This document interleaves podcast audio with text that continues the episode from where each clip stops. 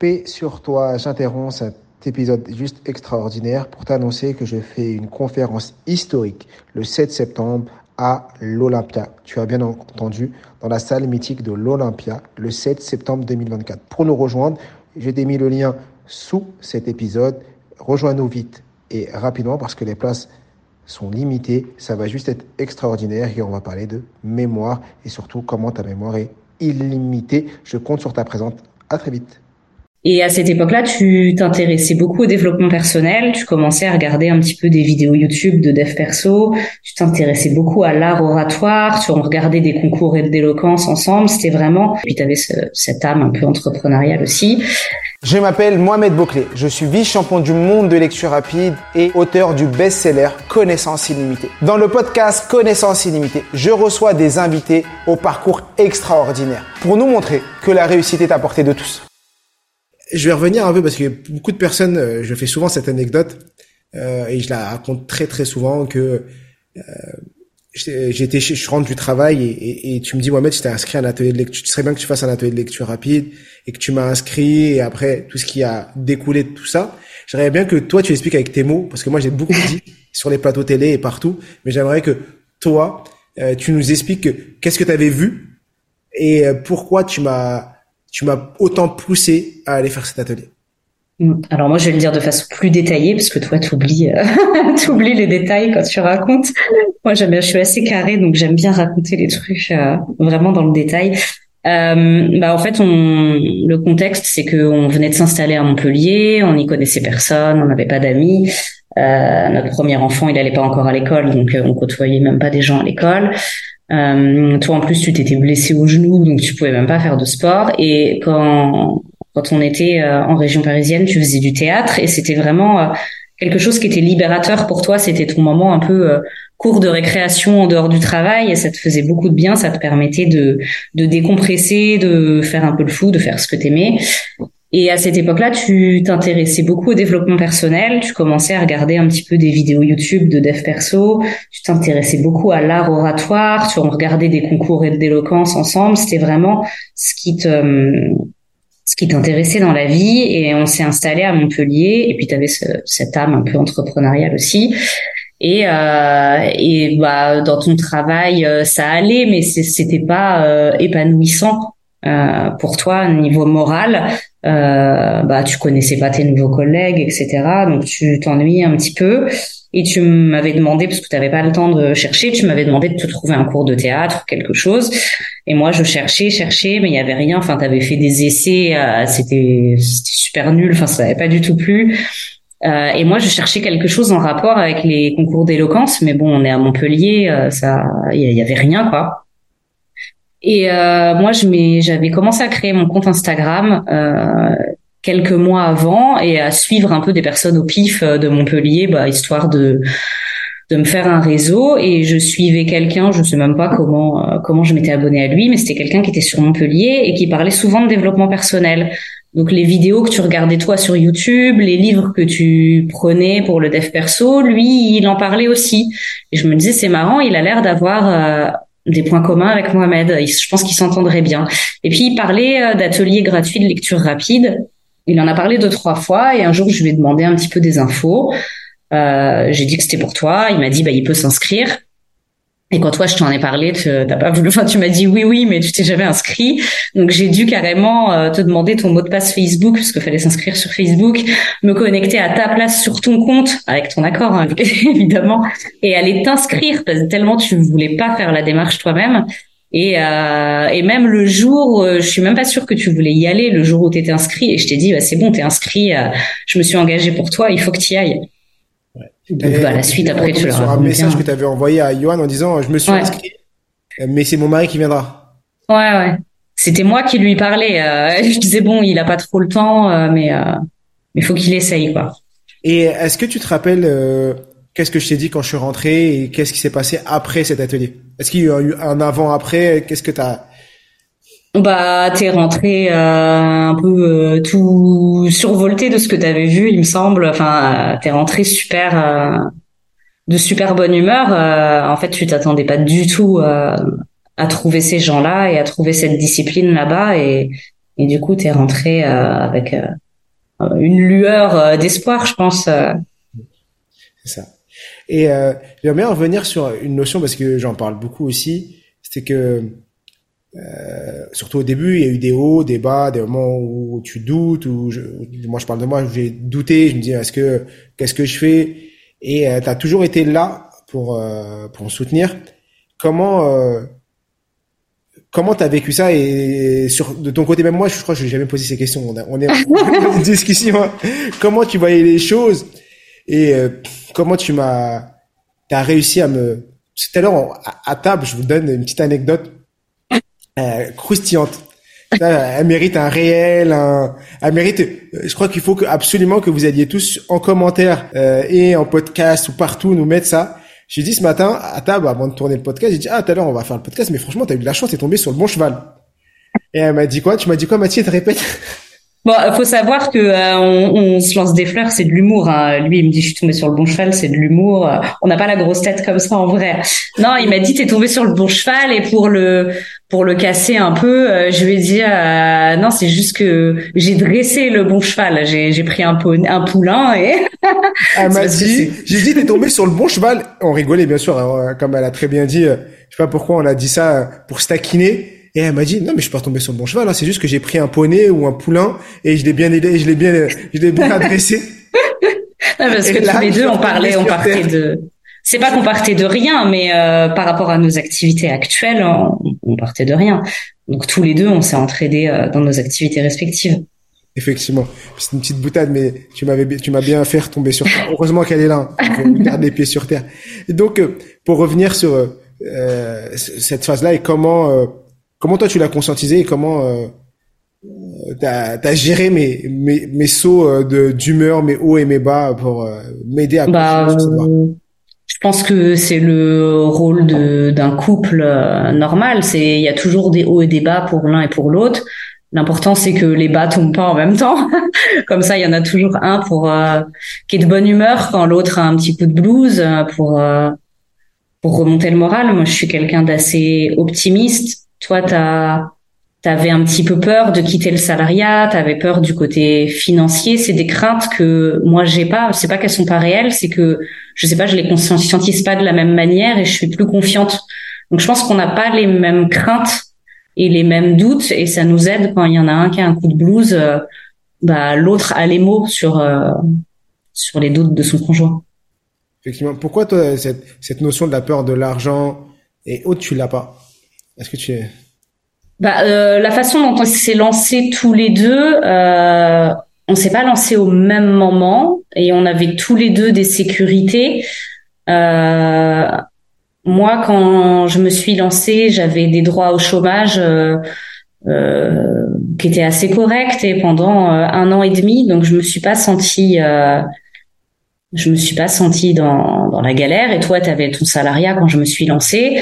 Et toi quand tu t'es lancée t'as bah, ton entreprise assurait tes arrières aussi pendant quelques temps.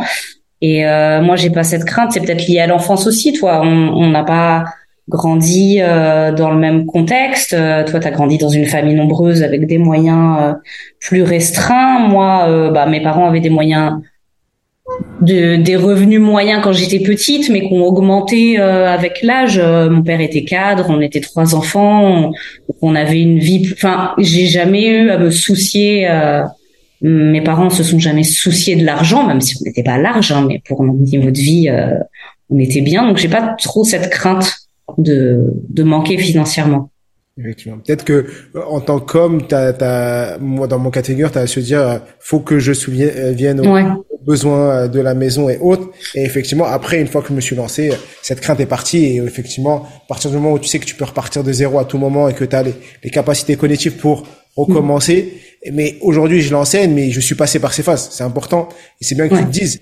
Parce que beaucoup de personnes peuvent se dire, mais Mohamed, il a toujours vécu comme ça. Il a toujours eu cet état d'esprit euh, de, de l'illimité mais je l'écris en vrai. Tout ce que je mm. mets en application et que je partage, je suis passé par ces phases-là avant. Ah oui, hein, tu m'aimes beaucoup. Hein. Tu as, eu énormément de doutes, euh, de, de coups de blues. Bah, quand on est entrepreneur, le moral, il fait les, les montagnes russes tout le temps. C'est très instable. En fait, à chaque euh, nouvelle idée, nouveau client, euh, on monte, on est complètement dans l'euphorie. Et en fait, c'est même pas les mauvaises nouvelles qui, qui donnent le blues à l'entrepreneur, c'est juste euh, la routine. Bah, dès qu'il y a plus d'appels pendant quelques semaines ou quelques jours ou quelques heures selon les cas, bah ça crée euh, ça crée un petit coup de blues et il faut quelques mois voire quelques années pour appréhender ça et savoir que c'est juste des phases et que ça passe. Effectivement. Euh, Aujourd'hui, euh, tes années euh, de parce que tu parles du salariat, mais tu t'es aussi forgé un mental. T'as as travaillé un peu, c'est-à-dire que avec toutes les formations que j'ai suivies, que t'as regardé avec moi, parce que ce que je dis pas, mais c'est que on s'est on s'est fait des soirées euh, formation, parce que forcément mm. euh, on a arrêté Netflix et autres, et donc euh, on passe ces soirées à regarder des formations. Et t'as toujours été à mes côtés pour les suivre avec moi. Est-ce que tu penses que ça t'a permis d'en arriver où tu en es aujourd'hui et, et cet aspect mental est-ce que euh, pour toi c'est important? Oui, bah moi je suis quelqu'un qui, qui, a du mal à avoir euh, confiance, qui a du mal à dire non, à négocier. Euh, forcément, euh, de voir plein de formations, que ce soit avec toi ou de me former moi de mon côté, ça ça aide à comprendre bah, que on est tous pareils, qu'on a tous nos craintes, qu'on a tous peur de dire non et que il suffit de se bah, d'oser, de se lancer. Yes, yes, yes. yes. Euh, T'as as entièrement raison. Il faut, il, c'est c'est fondamental et super important de se former et euh, de d'essayer, d'essayer et d'être dans l'action. On va revenir sur ces, les questions qu'on me pose souvent et que un peu les coulisses, euh, cette partie coulisses, mais non pas dit par Mohamed, mais dit par par par la moitié de Mohamed. Pour toi, c'est quoi mes mes qualités et surtout mes défauts? C'est quoi mes défauts? on n'avait pas préparé ça. Attends, faut que je réfléchisse. On n'avait pas, préparé. Mais c'est comme ça. Cet épisode, il est un peu croustillant. Maintenant qu'ils savent que je suis un poney ou euh, oh là là. Bah euh, le. le... Mohamed le grand, le, le grand, le magnifique, l'extraordinaire. T'as du mal à avoir confiance euh, à plusieurs niveaux. Je pense que t'as du mal à avoir confiance en toi tu as du mal à avoir confiance en les autres. Au début, quand tu as commencé à recruter dans ton équipe, tu avais du mal à, à déléguer, à savoir que chacun allait faire la part de son travail. Et tu as du mal à avoir confiance en, bah, en la conjoncture, en l'avenir de ton entreprise. Euh, de manière générale, c'est quelque chose que tu as beaucoup travaillé. Mais je pense que si je dois donner un défaut, ce serait euh, celui-là. Mais c'est aussi une qualité parce que tu te reposes jamais sur tes acquis. T'as beau avoir euh, réussi beaucoup de choses, euh, que ce soit au niveau euh, du livre, des plateaux télé, du, des ventes, etc. Euh, t'as jamais pris la grosse tête. C'est toujours, t'as toujours l'état d'esprit de euh, tout peut s'arrêter demain et je suis toujours le petit Mohamed, voilà, qui a pas grand chose avec lui. C'est vrai. C'est peut-être un moteur et un moyen de. Mm. C'est ma ma locomotive. Me dire que tout peut s'arrêter et que euh, faut que je donne un maximum et toujours être dans l'action pour aider un maximum de gens. Ça me permet de, de continuer. Et, euh, et aujourd'hui, euh, si tu devais dire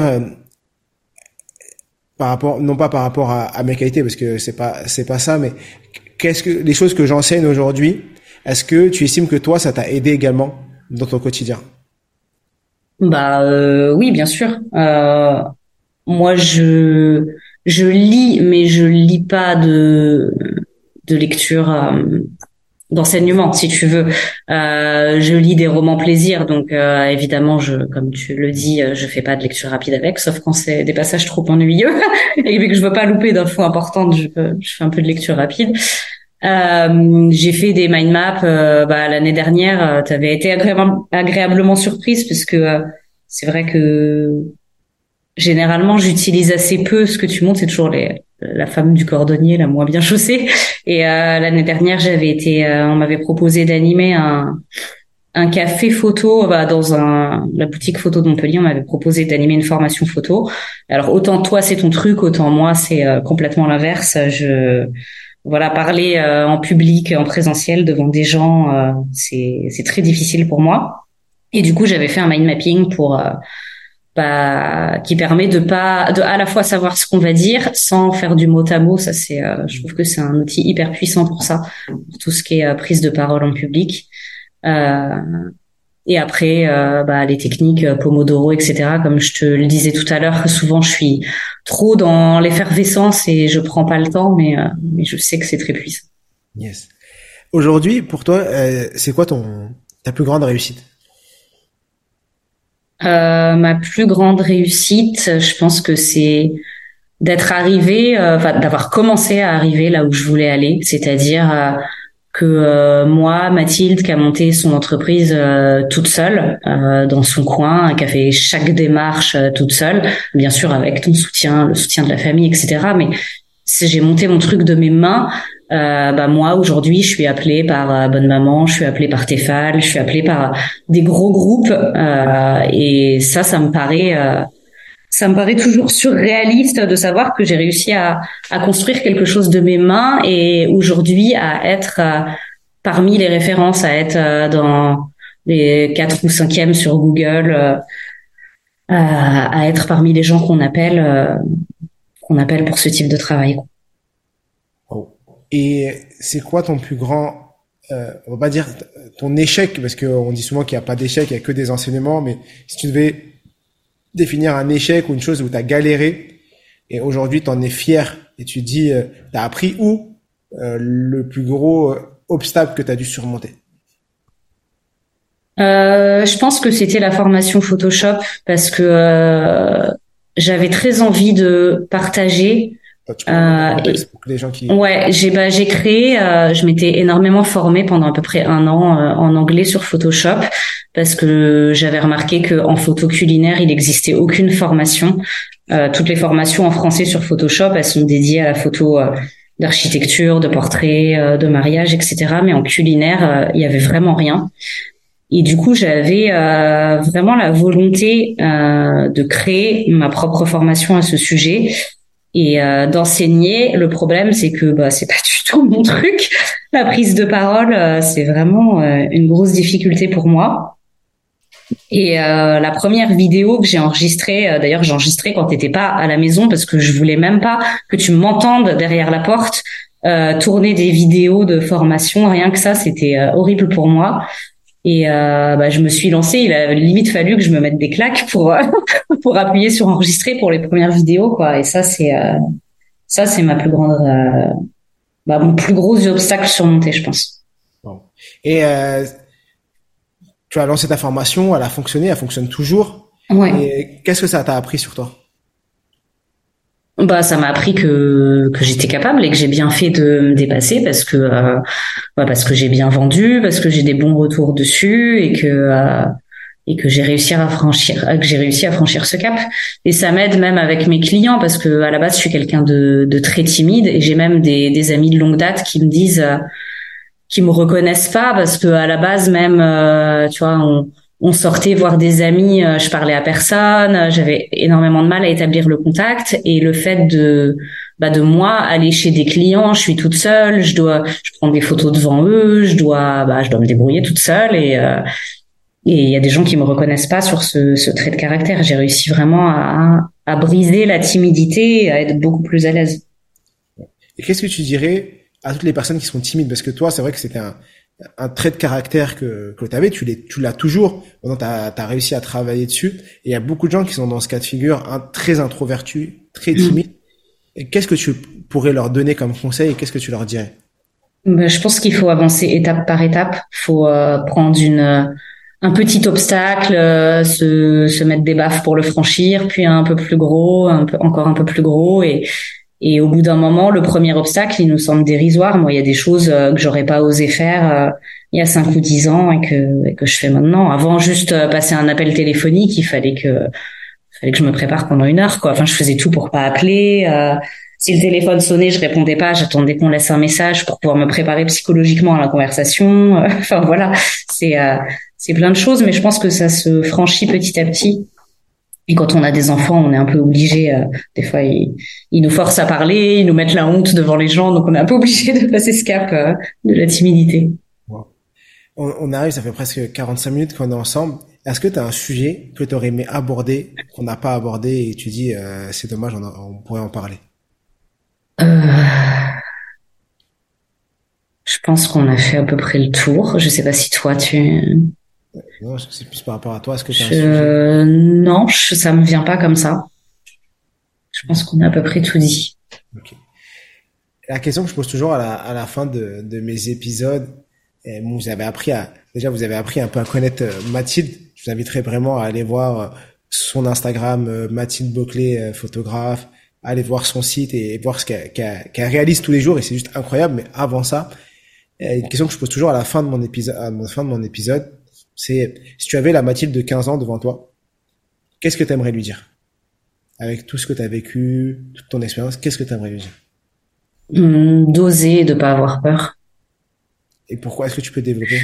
Bah parce que c'est ce qui m'a souvent bloqué, ce qui m'a souvent angoissé euh, sans raison et que finalement euh, ça en valait la peine. Ça en valait pas la peine ou ça en valait la peine? Si ça en enfin ça valait la peine d'oser, c'est ça que je veux dire. Ok, super. Euh, effectivement, oser et ne pas avoir peur.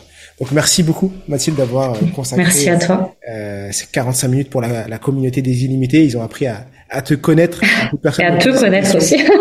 à me connaître un peu, un peu, mais surtout toi. Euh, et effectivement, euh, derrière tout ce que vous voyez tous les jours, il y a un grand soutien de, de Mathilde qui me soutient tous les jours euh, avec euh, les montagnes russes que je peux vivre, différents projets et autres, comme euh, l'Olympia qu'on est en train de remplir doucement mais sûrement. Et bien sûr, je vous invite à, à prendre votre place si vous l'avez pas encore fait et à nous rejoindre à l'Olympia. Ce sera un moment juste extraordinaire pour, pour cet après-midi de conférence.